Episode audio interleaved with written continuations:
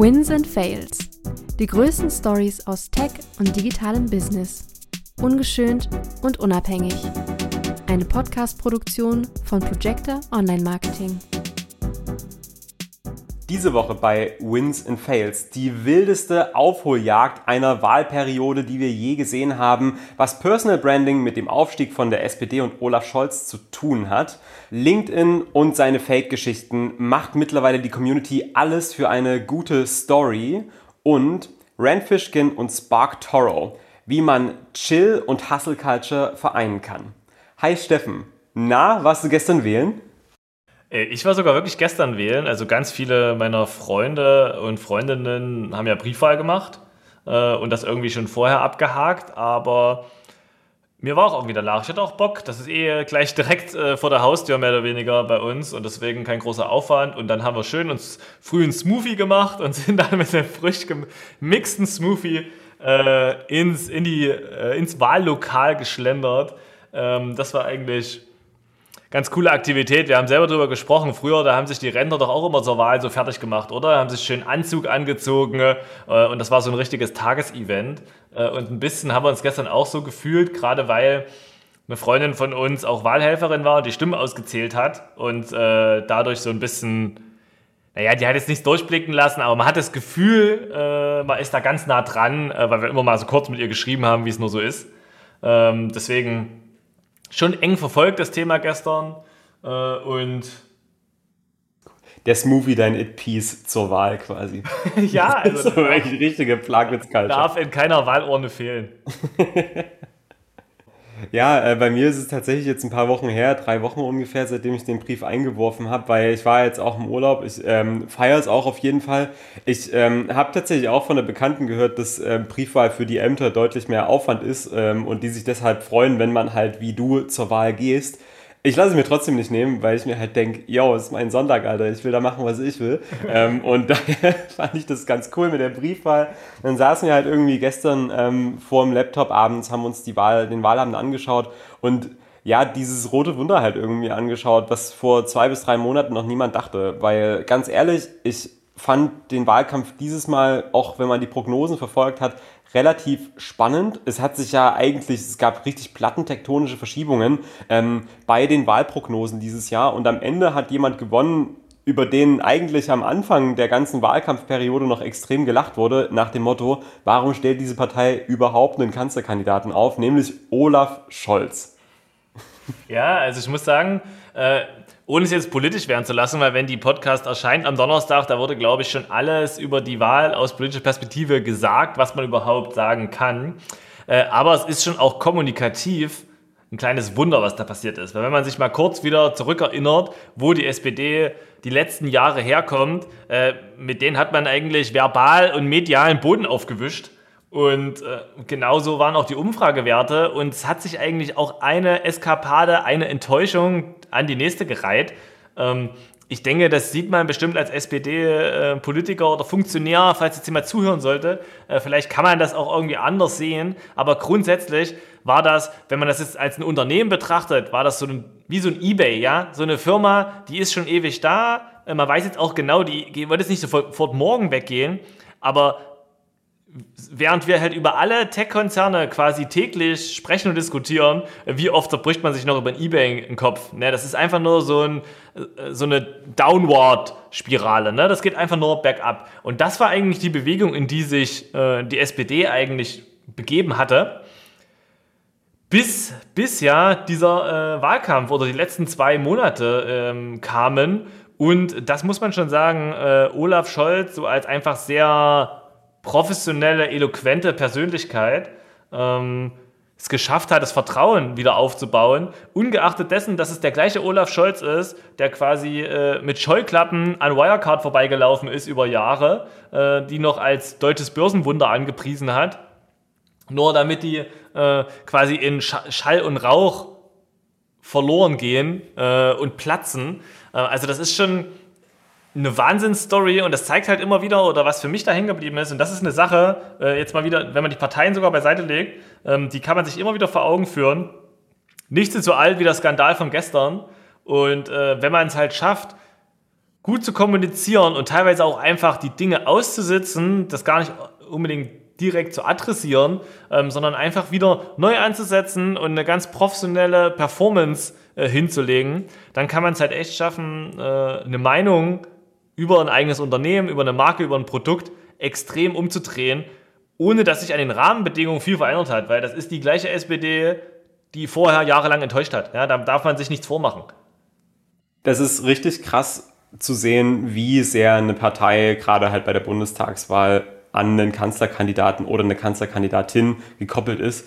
Weil wenn man sich halt mal anschaut, was für Kanzlerkandidaten die SPD in den letzten Wahlkampfperioden hatte, war es eigentlich immer diejenigen, an denen die SPD so hardcore zerbrochen ist. Ich meine, Per Steinbrück, ähm, Hashtag Mittelfingerbild auf der Süddeutschen Zeitungsmagazin Titelseite oder ähm, Martin, ich breche in Tränen zusammen Schulz.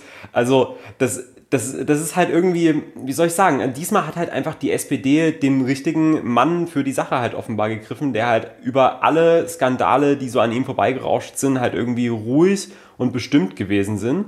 Und ich fand es auch spannend, zur gleichen Zeit hat ja die SPD noch zwei weitere Wahlsiege eingefahren, nämlich einerseits im Abgeordnetenhaus in Berlin, Franziska Giffey, ähm, die ja auch über eine Plagiatsaffäre gestolpert ist, was ihr halt offenbar jetzt auch nicht so extrem geschadet hat. Und ganz krass in Mecklenburg-Vorpommern Manu Manuela Schwesig, die ähm, mit weit über 35 Prozent die SPD zum absoluten Topsieger des Abends gekürt hat.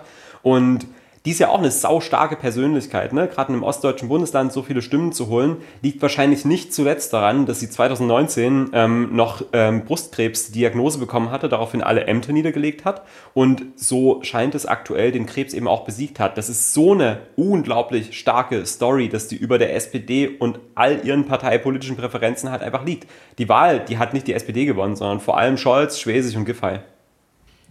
Ja, und das ist schon krass zu sehen. Ähm, ich habe das Gefühl, oder was mich da auch so ein bisschen beunruhigt daran ist, wie stark man bevorteilt wird, wenn man eloquent ist, ein gutes Auftreten hat oder vielleicht eine gute Story äh, einträgt. Und wie wenig dann doch viele Menschen zu äh, versuchen, überhaupt eine gewisse Kompetenz zu beurteilen ne? oder äh, auch ausreichend einfließen zu lassen in so eine Entscheidung. Also es ist schon, es ist schon fast auch ein bisschen absurd, dass das so funktioniert. Äh, weil es geht ja nicht darum, wer ist jetzt hier der beste Clown auf der Bühne. Es geht ja eigentlich darum, wer ist in der Lage, 80 Millionen Menschen in einer Wirtschaft, in einer Nation, die eigentlich Gefahr läuft, wirtschaftlich abzusteigen und ihre Klimaziele gleichzeitig zu verfehlen, ähm, die wieder ins Laufen zu bekommen. Da braucht es ja kein, kein Zampano auf der Bühne, da braucht es eigentlich eher einen Macher im Hintergrund, der halt Dinge auch bewegt und verändert.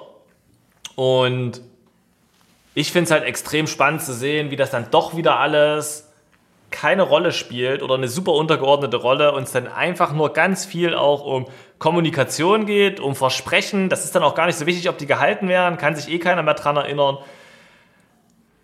Ich will es auch nicht Best Practices nennen für Unternehmen, weil da glaube ich auch ganz viel dran eigentlich gar nicht richtig ist, wenn man so ein bisschen ein Wertekonstrukt auch hat. Aber es ist auf jeden Fall offensichtlich zu sehen, wie eindringlich und gut sowas funktioniert. Sowieso. Also Spin-Doktoren bei der Wahl, Markus Söder hat beispielsweise lange mit dem äh, Ex-Vize-Chefredakteur der Bild zusammengearbeitet, um sein Public Image zu schärfen, sind extrem wichtig. Die Frage ist halt einfach immer, welche Wählergruppe hast du, wo hast du Potenzial, welche Wählergruppe ist auch groß genug, dass sie dir halt beispielsweise deine Wählerbasis vergrößern könnte und wie genau kannst du da punkten. Die SPD ist ja eigentlich, wenn man sich beispielsweise den Vorstand anguckt, Saskia Essen, Norbert Walter, Norbert Walter Borjans oder der Chef der Jusos, Kevin Kühnert, schon ziemlich weit links. Und trotzdem hat die extrem krass bei den 65-Plus-Jährigen gepunktet. Das ist eine Riesenkohorte, da sind so viele Menschen drin und ähm, die haben massiv letzten Endes halt von der Union ähm, Wähler da halt quasi auf die SPD abgezogen, halt einfach weil der Olaf Scholz über 60 ist und sagt, hey Leute, ich bin schon lange dabei, ich rede ganz ruhig und komme nicht so jugendlich rüber und deswegen kann ich das. Keine Sorge, ich bin alt, deswegen bin ich erfahren. Das ist ja so ein bisschen die Message, die der halt quasi rüberbringen möchte. Und ich finde, äh, erstaunlicherweise hat er das halt einfach ziemlich gut gemacht so.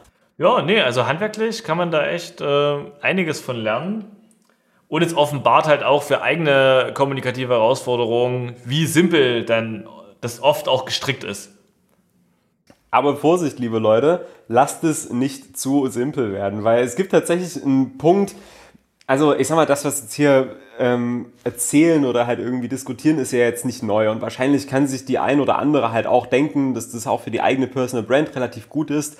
Ähm, aber passt auf, weil gerade die Dinge, die man teilweise bei LinkedIn sieht, ähm, sollten nicht unbedingt zum Nachahmen anregen. Und ähm, ich habe ja letztens halt auch gepostet auf LinkedIn, dass ich halt über 100 meiner Kontakte gelöscht habe, ähm, aus einem guten Grund, nämlich weil ähm, der Newsfeed langsam aber sicher echt ein bisschen komisch geworden äh, ist. Und ein Grund dafür war äh, unter anderem ein Post von einem Herrn namens Joseph Bonner, ähm, der sich bei LinkedIn selbst als CEO, Actor, Producer, Publisher and Journalist ähm, ja, versteht. Der hat einen Post abgesetzt, der hat knapp 80.000 Reaktionen und 1700 Kommentare ähm, ja, generiert wo es letzten Endes darum ging, hey, ich war jetzt irgendwie in der Metro in ähm, Großbritannien, äh, in London und habe da mein Fahrrad stehen lassen und ich komme wieder und sehe, oh nein, das Fahrrad ist weg und das Schloss wurde zerschnitten. Oh nein, was ist hier los? Da habe ich schon gedacht, es wurde mir das Fahrrad geklaut. Dann kam aber jemand auf mich zu und hat gesagt, hey, ist das dein Fahrrad? Und es stellte sich raus, der Typ mit Migrationshintergrund hat bei der ähm, Subway letzten Endes gearbeitet und hat gesehen, wie jemand anderes dieses Rad klauen wollte und hat es halt quasi für ihn aufbewahrt, bis er halt quasi wiederkommt. So eine tolle Geschichte voller Menschlichkeit, Hoffnung und Zuversicht, die dann mit ein bisschen, ja, einem bitteren Beigeschmack geendet hat, weil ähm, ganz unten stand dann nämlich Story Credit, Doppelpunkt, Steve Farmer. Und ich glaube, das wurde auch so ein bisschen nachträglich noch eingesetzt, weil ähm, darunter haben sich halt die Leute echauffiert, so wie, hey, sag mal, das, das Schloss, was du in die, äh, in die Kamera hältst, so die Hautfarbe ist gar nicht deine Hautfarbe. So kann es sein, dass du das irgendwoher geklaut hast, diese Geschichte. Und andere Leute haben gesagt, hey, das habe ich vor einer Woche auf, auf Reddit gelesen, so, was bedeutet das hier? Ähm, das ist vielleicht eine, ähm, wie soll ich sagen, ein Punkt, der die Dreistigkeit von LinkedIn so ein bisschen untermalt. Ich will nicht sagen, dass alle so sind, aber Steffen, dir kommt es doch auch manchmal so vor, als würde man bei LinkedIn so alle drei Tage dieselbe Geschichte lesen, oder? Ja, ohne Mist. Also so Reposts auf LinkedIn. Ähm, ich denke, das fing ja schon bei Instagram mit Memes oder so relativ früh an. Also ich will nicht wissen, äh, wie viele Menschen auf der Erde eigentlich wirklich nur sich Memes ausdenken und wie das dann die Runde macht über Millionen von Accounts. Äh, und das ist eigentlich ein ganz ähnliches Phänomen. Ich finde es auch immer sehr fragwürdig und ich weiß auch nicht, äh, was man sich davon so erhofft, wenn jemand auch das geht ja auch in die Richtung, weiß nicht, so sinnlose Umfragebeiträge zu erstellen, nur um Interaktion zu erzeugen oder so. Ähm, wenn jemand darauf halt setzt, bist du Team, ich habe euch letztens einen Beitrag gesehen, bist du Team Mac oder Team iOS mit so einem Umfragesticker und hat irgendwie 20.000 Antworten. Was ist das überhaupt für eine Frage? Äh, bist du Team Mac oder Windows natürlich, so. aber hatte halt 20.000 20 Reaktionen drunter ähm, und ich dachte mir so, okay, ja toll, äh, das bringt dir einfach mal gar nichts, außer dass du einen Beitrag hast, den dann vielleicht zwei, drei Millionen Menschen gesehen haben, aber das macht dich ja natürlich auch noch nicht zu Personal Brand. Ähm, und gerade so diese Gier nach Interaktion und nach Resonanz, das ist natürlich, was schon viele Social Media Netzwerke verdorben hat in der Vergangenheit. Und das ist auch ein Problem, äh, was LinkedIn immer mehr erfährt. Vor allem, weil du dort auch schon so eine ja, drei Typen von äh, LinkedIn-Nutzerinnen findet man da eigentlich. Denjenigen, der eigentlich dort nur dort angemeldet ist, weil man das halt jetzt im Business-Kontext so macht. Der, der halt schon Inhalte teilen will und der, der über LinkedIn in irgendeiner Art und Weise ein eigenes Business-Interesse direkt verfolgt. Also ich meine, jeder, der dort ist, hat natürlich indirekt irgendwie ein Interesse daran, sich mit anderen zu vernetzen, aber es gibt dann halt doch die Coaches dieser Welt, die Vertriebler dieser Welt, ähm, die Recruiter dieser Welt, die alle auch ein direktes Interesse verfolgen und dieser dritte Part, ich weiß auch nicht, ne? Also so simpel, wie das jetzt äh, im politischen Kontext zum Beispiel dann doch war, die eigenen Botschaften zu setzen, äh, so stumpf und durchschaubar fühlt sich das für mich halt manchmal auf LinkedIn äh, an und das erzeugt in mir eigentlich nur eine Abwehrreaktion. Es ist so schwierig, ähm, in diesem Kontext, wo halt letzten Endes halt auch jeder nur glänzen möchte und halt irgendwie selten halt auch mal wirklich, halt wirklich mal was Persönliches halt irgendwie schreiben kann. Vielleicht auch, weil er halt irgendwie Angst hat, letzten Endes vom Arbeitgeber oder von der Arbeitgeberin ähm, gesehen zu werden, negativ konnotiert zu werden. Ähm, halt wirklich ein cooles Netzwerk zu generieren, wo ein Mehrwert halt auch in den Posts irgendwie, wie soll ich sagen, sich widerspiegelt. Hättest du denn grundsätzlich Wünsche, sage ich mal. Also wenn, wenn du jetzt einen Genie hättest, der sagt, okay, ich erfülle dir drei Wünsche, aber halt echt nur im Kontext mit LinkedIn so, ähm, was würdest du dir wünschen, wie sollte äh, gerade Inhalt auf LinkedIn deiner Meinung nach aussehen? Also ich glaube, der Königsweg sind eigentlich persönliche Insights, die man, eigen, die man normalerweise nicht öffentlich teilen würde. Also das ist eigentlich das, was immer am meisten Resonanz erzeugt und gleichzeitig den größten Mehrwert hat. Also wo quasi vielleicht der eigene Wunsch zum Netzwerkausbau äh, in Einklang gebracht wird, damit dass andere auch wirklich was davon haben. Also diese typischen, äh, ich lege meine Geschäftszahlen von dieser Kampagne offen und zeige auch noch, welche Learnings ich davon hatte, obwohl das eine Sache ist, die vor zehn Jahren eine andere Marketergeneration oder eine andere Unternehmergeneration gar nicht gemacht hätte, weil die sich so geklammert hätte an das eigene Wissen. Äh, und ich glaube, gerade jetzt die Generation, in der wir vielleicht gerade so noch drin sind, die aber vor allem halt nach uns kommt, äh, da herrscht halt eine ganz andere Freigebigkeit, weil die sich denken, ich teile mein Wissen völlig schamlos und habe da überhaupt kein Problem mit, weil ich weiß, äh, was mich qualifiziert, ist nicht, dass ich das heute weiß, sondern dass ich schneller in der Lage bin, wieder neues Wissen zu generieren, als andere können. Und mit der Selbstüberzeugung kann man halt auch Inhalte teilen, die viele Marketeers oder Unternehmer aus einer älteren Generation sich nie trauen würden, weil da irgendein NDA im Weg steht, irgendein Betriebsgeheimnis. Ähm, da muss man ja nur in der Wirtschaft nach China schauen, wie die sich wahrscheinlich über das Patentrecht kaputt lachen, weil die sich denken, hä, das ist der völlig falsche Ansatzpunkt. Ähm, eigentlich, ich glaube, aus chinesischer Perspektive ist quasi die gesamte Welt Open Source und die können nur selbst unter Beweis stellen, dass sie schneller in der Lage sind als andere, ähm, aus diesem Wissen was zu machen. Und das halt zu produzieren, zu adaptieren, umzusetzen, weiterzuentwickeln. Ich habe mal gelesen, dass eins der großen ähm, Wettbewerbsvorteile der chinesischen Wirtschaft unter anderem ist, dass es ähm, für jedes, wie soll ich sagen, für jedes Wirtschaftsgut gibt es mehr oder weniger eine eigene Stadt es gibt letzten Endes eine Stadt, wo halt Leute nur Gitarren bauen. Oder es gibt halt Shenzhen, eine Stadt, die halt irgendwie mit der Halbleiterindustrie und der Softwareindustrie extrem boomt. Und naja, ich meine, wenn man halt alle, wenn halt alle im selben Restaurant essen gehen, dann halt irgendwie Wissen weitergeben, dann ist es am Ende gut für die gesamte Branche, die halt einfach einen extremen Aufwind generiert. Also ähm, von daher, ich finde den Tipp richtig, richtig gut und ich würde mir auch wünschen, dass es mehr Leute tun, weil dann würde es vielleicht auch ein bisschen mehr Spaß machen und nicht so viele Leute werden gefrustet mit dem Inhalt auf LinkedIn. Ja, total.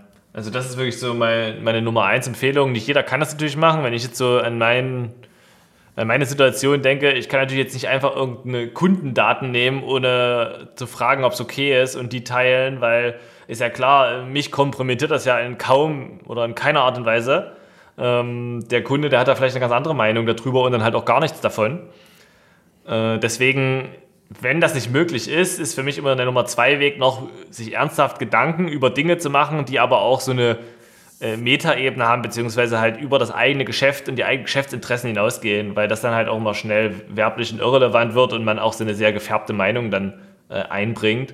Aber eine der beiden Wege, wenn man dies schafft, halt nachzuverfolgen, glaube ich, dass auch insgesamt dem Netzwerk und der Netzwerkaktivität auch nachhaltig geholfen wäre. Weil wenn das nämlich zu lange, zu schwierig ist, dann verlieren natürlich die Leute auch einfach wieder Interesse ähm, und gehen vielleicht dann Richtung Discord, was jetzt eh schon ein Trend und eine Entwicklung ist, die man immer mal beobachten kann, dass sich dann für bestimmte Themen einfach Discord-Communities mit Moderatoren entwickeln, die da auch sehr schnell ein Auge drauf haben, wenn das irgendwie irrelevant oder werblich wird.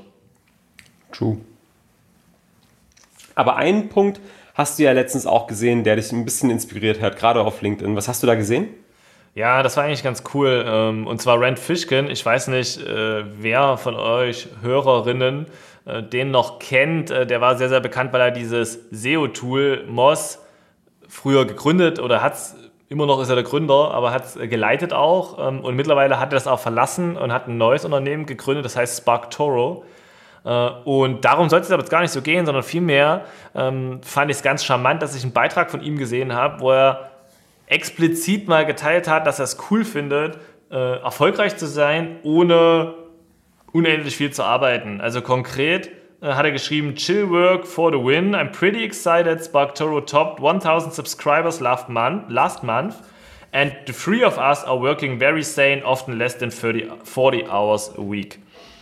So, äh, also wenn man sich das äh, mal vor Augen führt, ist das ja so ein bisschen das Gegenteil von dieser typischen Hustle-Culture. Äh, ich äh, lock hier 100 Stunden in der Woche ein. Das ist ja, glaube ich, auch zum Beispiel kulturell in Japan extrem verbreitet, super viel zu arbeiten. Äh, es ist in China natürlich auch nicht anders. Dieses typische 669-Modell, was ganz viele Tech-Konzerne in China auch haben. Sechs Tage die Woche von 9 Uhr morgens bis 9 Uhr abends zu arbeiten.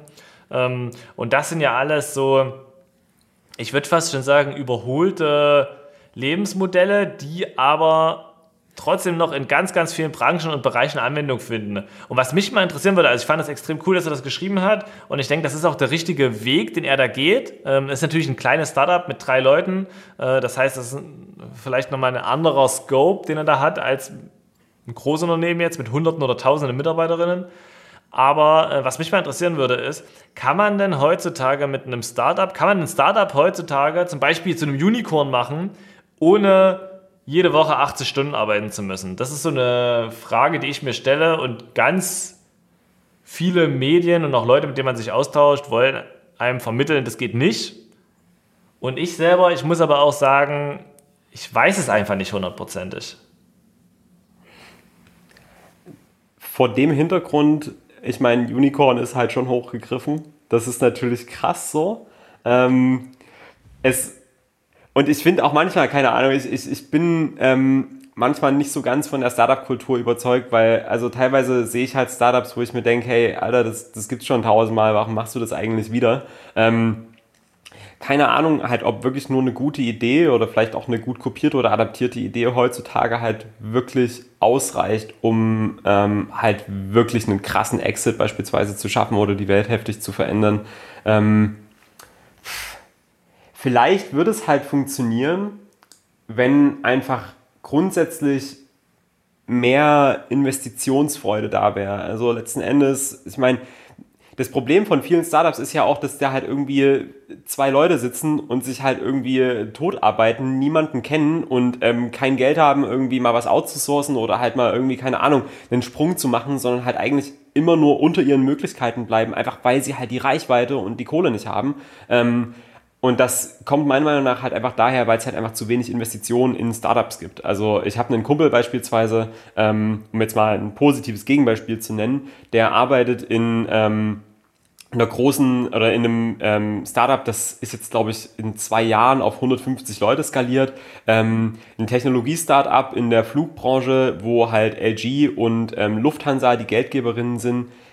Ja, lol, ey, weißt du, da arbeitet halt niemand 80 Stunden. Und ähm, es funktioniert halt trotzdem, halt einfach, weil ähm, da ein gewisses Vertrauen da ist eine gewisse Investitionsfreude, halt einfach dieses Unternehmen halt auch hochzubringen. Und ähm, grundsätzlich wenn mehr Leute halt einfach daran arbeiten, dann wird halt einfach niemand überarbeitet, dann ist die Zeit, die man daran arbeitet, immer effektiv. Ähm, weil ich würde jetzt einmal mal sagen, also 60 Stunden arbeiten ist nicht so effektiv pro Stunde wie beispielsweise 35 Stunden zu arbeiten. Ähm, und man schafft halt insgesamt auch mehr und damit wirkt halt auch einfach die Produktivität wird dann halt einfach größer und ähm, so schaukelt sich das halt einfach hoch. Aber was willst du halt jemandem raten, der halt irgendwie morgen sagt, ich habe die Lust, irgendwie ein Startup zu gründen mit einem Kumpel ähm, ich weiß nicht, ich glaube so, meine Idee wäre gerade so, Alter, tu es nicht, es ähm, macht dich fertig. Ja, wenn ich mir so überlege, zum Beispiel Gorillas und Flink, ja, da hast du jetzt zwei Essenslieferdienste, die sich in Deutschland relativ klar positionieren, dass die beide diesen typischen Lieferando-Pizza.de-Kampf äh, von vor zehn Jahren jetzt auch nochmal austragen, um diese Fast Delivery oder Fastest Delivery ähm, Branche zu gewinnen. Und was willst du machen? Du hast quasi ein völlig identisches Produkt. Beide versuchen also schnell wie es geht, auch Leute einzustellen und zu hiren. Aber das geht natürlich auch nicht mit dem Fingerschnips, dass du deine Teams ständig wieder verdoppelst. Irgendjemand muss denen ja auch beibringen, was sie tun sollen und so weiter. Und was, äh, und beide haben auch hunderte Millionen von Geld eingesammelt. Also es ist nicht wirklich so, dass du dich darüber differenzieren kannst, ähm, dass du ja zum Beispiel tieferen Taschen hast oder investitionsfreudiger agierst auf dem Markt. Von daher ist das wahrscheinlich ja noch ein Differenziator, der dir übrig bleibt, wenn du natürlich bereit bist, tendenziell mehr Hours zu klocken äh, oder zumindest auch effektiv runtergerechnet, da hast du ja vollkommen recht, klar ist deine zehnte Stunde am Tag nicht mehr so produktiv wie die zweite, ne? aber in der Summe, wenn du jetzt 14 Stunden arbeitest, schaffst du vielleicht trotzdem mehr als jemand, der 8 Stunden arbeitet und die halt sehr effektiv. Äh, es hätten vielleicht auch neun, es sind dann vielleicht nur neun oder zehn effektive Stunden, aber äh, vielleicht kannst du trotzdem einen Vorteil dir erarbeiten. Und wenn halt alles so ähnlich ist und du super viel Wettbewerb hast und es vor allem um Tempo geht, dann kann das schon sein, also leider Gottes, dass das eine Antwort ist, die relativ valide ist. Und ohne dass ich das jetzt selber schon so erlebt hätte, dann kann ich mir das einfach extrem gut vorstellen. Und dann muss man das vielleicht auch ähnlich wie beim Profisport. Ich sag mal, wenn du jetzt äh, Tour de France Rennradfahrer werden willst, aber sagst, ich bin Anti-Doping und ich würde nie in meinem Leben irgendeine Substanz nehmen, äh, dann ist das vielleicht nicht das Richtige. Ne? Weil äh, dann wird es halt populistisch jetzt gesagt. Ne? Dann wird es halt relativ schwer, bis in die Weltspitze zu kommen, wenn man nicht bereit ist, über bestimmte Grenzen auch hinwegzugehen. Vielleicht ist das auch eine ähnliche Logik, die man da ansetzen muss. Ja, wenn es halt irgendwie um Tempo geht, ist es schwierig, da ein Gegenargument zu finden, bin ich bei dir. Vielleicht halt auch, weil da viele Leute halt einfach diesen Traum verfolgen im Sinne von, ich kloppe jetzt hier fünf Jahre lang alles, was ich habe, so halt auch wirklich, ich mache Abstriche bei meiner Familie, bei meinen Freunden, bei meiner Beziehung und arbeite jetzt halt wirklich nur durch, so dass ich dann vielleicht in fünf Jahren einen fetten Exit habe, fünf Millionen Euro auf dem Konto und nie wieder arbeiten muss. Das ist äh, cool, wenn es funktioniert, aber die Wahrscheinlichkeit, dass es halt so kommt, ist halt einfach so gering. Deswegen denke ich mir halt manchmal, also ja, keine Ahnung, halt Startup machen ist schwierig und so, aber ähm, vielleicht musst du ja halt auch nicht der absolute, wie soll ich sagen, ähm, ja, Category Killer werden in deiner ähm, Branche oder in deiner Kategorie, sondern halt einfach nur ein nettes Leben haben irgendwie, ein Ausgleich. Weil das Ding ist halt, das irgendwann verbrennst dich halt auch. Du kannst nicht jahrelang 14 Stunden durchackern. Ja, ist ein super Argument. Das erinnert mich äh, ein bisschen an einen guten Freund von mir, der in einem Sportinternat Lehrer ist. Und da verfolgen ja auch alle Kinder einen Traum vom Profifußballer oder von der Profifußballerin oder vom Schwimmer oder Schwimmerin. Äh, und aus der ganzen Klasse, na, wenn da einer später vom Sport leben kann, dann war das schon ein guter Jahrgang. Äh, und jeder rennt aber dem Traum erstmal hinterher und opfert natürlich auch extrem viel in der eigenen Kindheit. Und so ähnlich ist es da wahrscheinlich auch. Ähm, muss man schon sehr, sehr klare Prioritäten setzen, was man erreichen will, wo man auch bereit ist, Abstriche zu machen, äh, wenn man halt ein gewisses Risiko dann eingeht, in einem anderen Bereich dafür erfolgreicher zu sein. Ja, ist schon so. So ist es. Liebe Community, was denkt ihr dazu? Wir würden uns auf jeden Fall freuen, da auch eure Meinung zu hören. Vielleicht hat ja die ein oder andere auch ein Startup und kann mal so ein bisschen aus dem Maschinenraum berichten. Ähm, schreibt uns dafür jedenfalls. Und normalerweise wäre der Podcast jetzt äh, vorbei, aber ich habe noch eine kleine Ankündigung zu machen. Ähm, weil das heute wird mein letzter Podcast sein. Ihr werdet mich nächste Woche nicht nochmal hören, weil ich äh, verlasse Projector. Ja, Max, erzähl mal, was treibst du? Ich habe mich entschieden, ins E-Commerce zu wechseln und gehe in eine Bielefelder-Berliner Firma, die seit den 90ern am Markt ist. Die nennt sich AAA Internet Shops, GmbH. Und ähm, die ist äh, gestartet in den 90ern mit ähm, Druckerzubehör und äh, Handyzubehör.de. Der ein oder andere kennt das vielleicht noch. Ähm, diese, ja, letzten Endes Seiten, wo du halt letzten Endes heute so ein bisschen alles bestellen kannst, wie so ein ähm, älteres Amazon irgendwie. Das ist aber heute auch nicht mehr der Fokus. Ich denke, den Fokus, den kennt vielleicht der ein oder andere eher bei ice.de. Deutschlands größte Community für ähm, Sexual Pleasure. Ähm, daraus entstanden ist auch irgendwann die Marke Satisfier, die mittlerweile in 50 Ländern aktiv ist und ähm, ja, letzten Endes ist AAA, könnte man sagen, einfach ein Konglomerat von ähm, Online-Shops, E-Commerce-Shops, die einfach durch die vorhandene Infrastruktur, die es halt einfach gibt, relativ schnell und gewinnbringend immer wieder hochgezogen werden können, um halt einfach so neue Märkte zu erobern. Märkte zu erobern. Ähm, ihr merkt ja wahrscheinlich auch, wenn ihr regelmäßige Hörer des Podcasts seid, dass ich mich schon für E-Commerce und vor allem eben letzten Endes halt auch für so ähm, Domination Stories äh, interessiere, so letzten Endes halt. Ne? Wie kriegt man halt irgendwie so ein Geschäftsmodell hin, dass es halt wirklich immer gut läuft und skaliert und halt auch irgendwie größere Breiten erreicht. Und ähm, ich glaube, da bin ich bei ähm, AAA bei einem ziemlich coolen Venture dabei und ich freue mich auf jeden Fall auch schon, da halt irgendwie ähm, ja, Teil des äh, Teams zu sein muss aber halt auch einfach trotzdem sagen, schade ist es allemal, dass ich Projector verlasse. Ich bin jetzt hier fast vier Jahre und ähm, all das, was ich bei AAA einbringen werde, habe ich ähm, hier bei Projector gelernt. Ja, du wirst auf jeden Fall äh, gute Stories, gute neue Stories äh, kennenlernen, äh, die wahrscheinlich auch viel an die Gesprächsthemen, die wir jetzt so hatten, äh, über diese ja, wahrscheinlich anderthalb Jahre Podcast-Diskussion nonstop, ähm, die wir hier aufgegriffen haben.